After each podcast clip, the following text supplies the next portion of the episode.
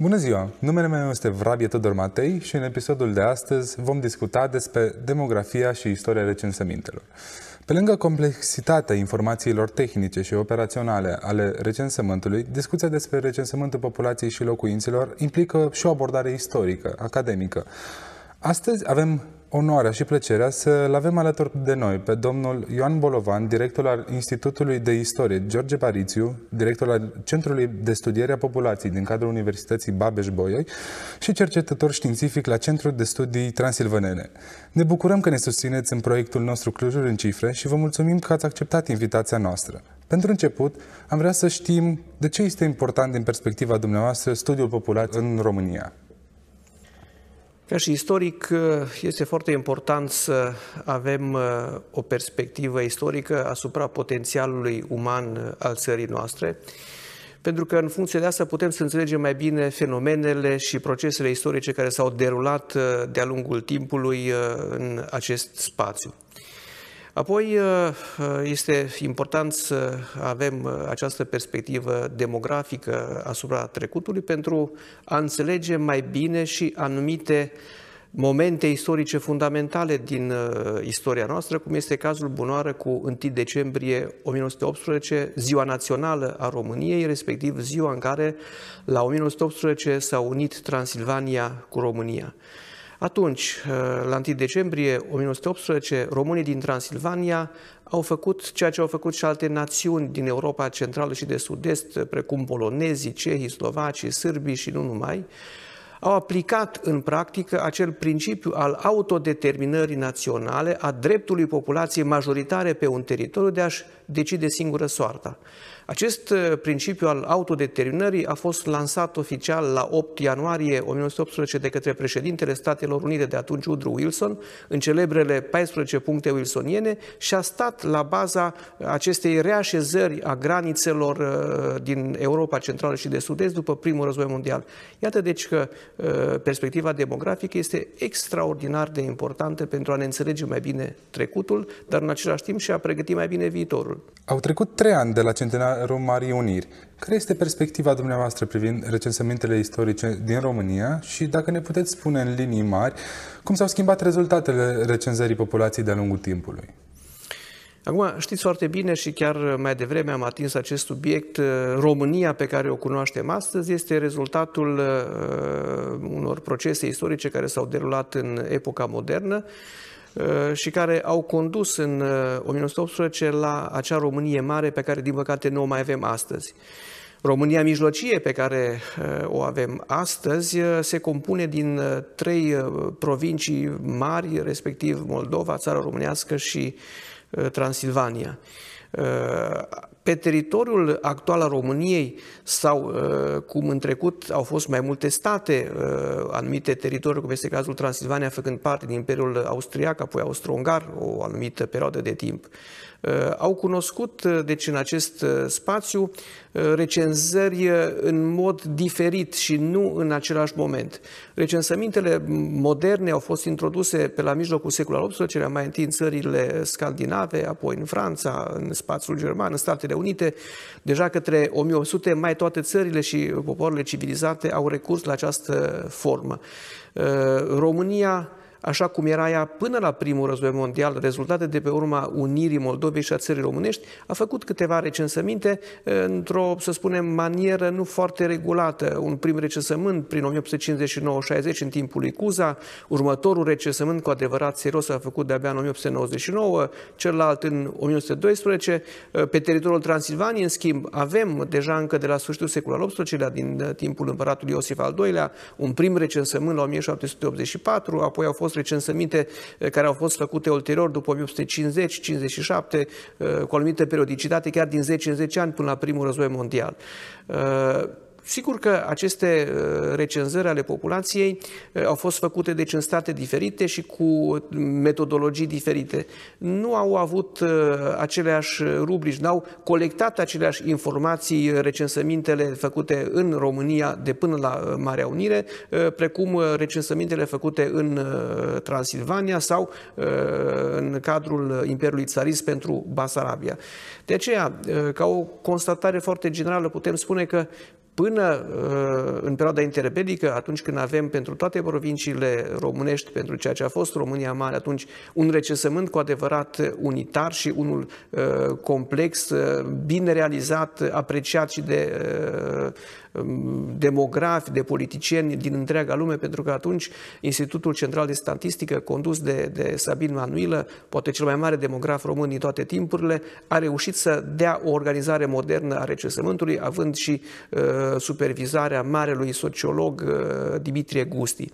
După al doilea război mondial, recensământurile care s-au făcut în timpul regimului comunist, uh, unele mai în grab, altele mai uh, uh, elaborate, au colectat informații destul de cuprinzătoare despre populație, despre locuințe și, sigur, pe măsură ce ne apropiem de cel mai recent recensământ, adică cel care s-a efectuat în 2011, în toamna anului 2011, putem spune că informația a devenit mai cuprinzătoare, mai complexă, mai riguroasă în, în, în a reflecta cu adevărat potențialul uh, demografic al uh, României. Deci avem o, să spunem, o evoluție istorică uh, ascendentă și o, o viziune optimistă asupra modului în care a tot crescut calitatea informației culese. Se știe faptul că România este o țară de migrare. Nu este o noutate faptul că după 1989 populația României a suferit modificări odată cu plecarea multora dintre cetățeni peste granițe. Cum a influențat acest lucru demografia populației? Sigur că migrarea masivă care a început după 90 uh, a fost uh, însoțită în perioada anterioară, în deceniile anterioare, mai cu seamă în timpul celui de-al doilea război mondial și după aceea de alte fenomene demografice, uh, uneori cu, cu conotații tragice, cum a fost cazul și cu Holocaustul, care s-a desfășurat și pe anumite teritorii care compun astăzi România, ceea ce a, a condus la pierderea unei importante importante minorități, respectiv a evreilor, care au constituit în perioada interbelică undeva până la 6% din populația României. Apoi, la sfârșitul celui de-al doilea război mondial, din nordul Transilvaniei au fost evacuați forțat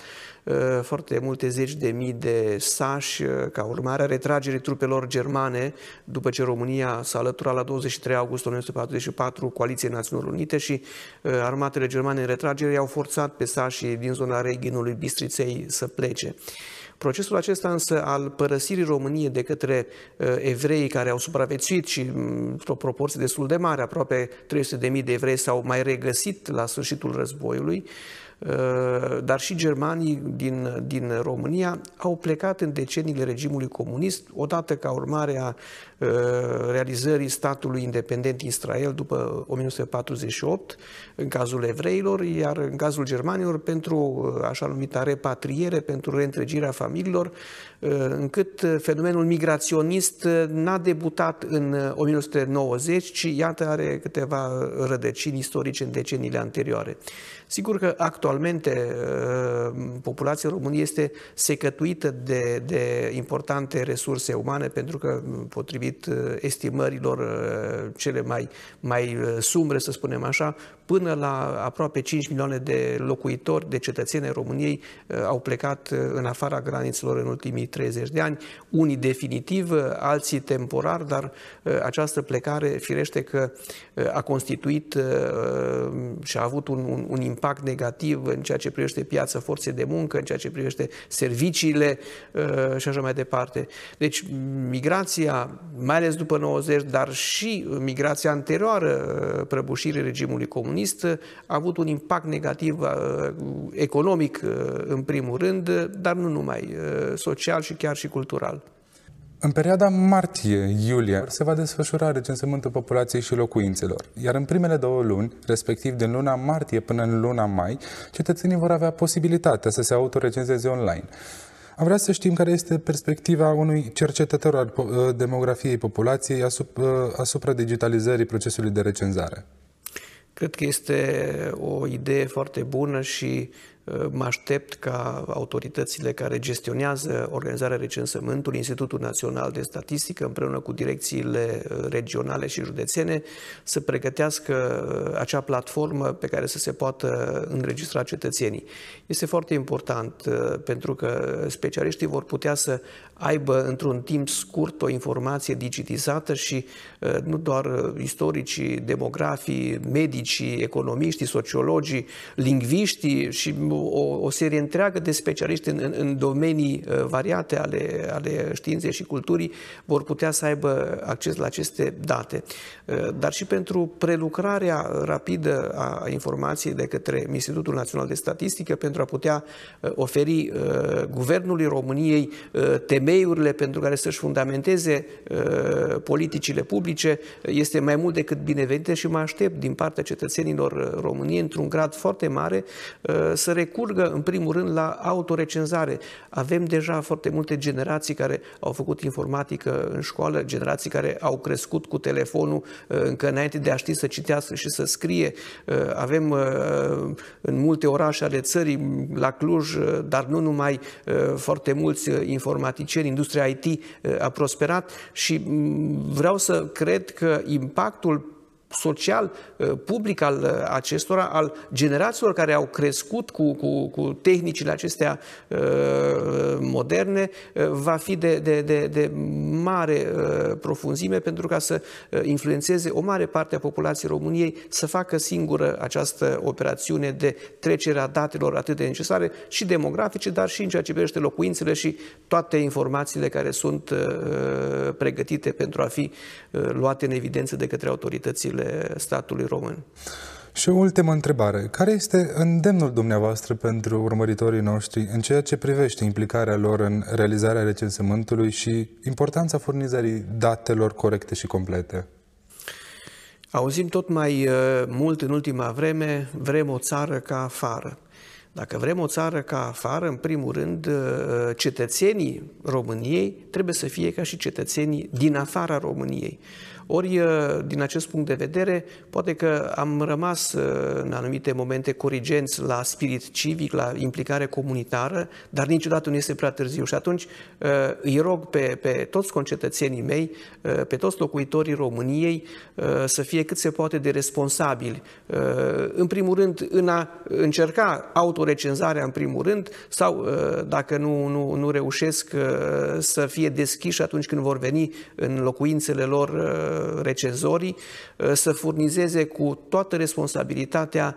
datele care sunt necesare, pentru că este o dovadă, repet, de spirit civic și în același timp o îndatorire uh, pe care o au, o îndatorire civică, democratică, dar și patriotică. În trecut, uh, și revin la istorie, uh, până la primul război mondial, în toate marile momente ale istoriei, și la 1848, și la memorandum, și în 1918, oamenii politici români au făcut apel la statistică, la demografie. Ei, și astăzi trebuie să facem facem apel uh, la cetățenii României să fie responsabili, să furnizeze toate informațiile necesare, pentru că în funcție de asta trebuiesc și se vor lua, sunt convins, cele mai potrivite măsuri care să ne influențeze destinul în următoarele decenii. Deci vă îndemn, uh, dragi cetățeni ai României, fiți deschiși și în același timp colaborați cu uh, autoritățile care organizează acest recensământ, nu doar în România se organizează, ci la nivelul întregii Uniuni Europene. Vă mulțumim că ați acceptat invitația noastră încă o dată și vă mulțumim pentru aceste răspunsuri. Clujul în cifre, o zi bună! Mulțumesc la fel și să ne vedem cu bine!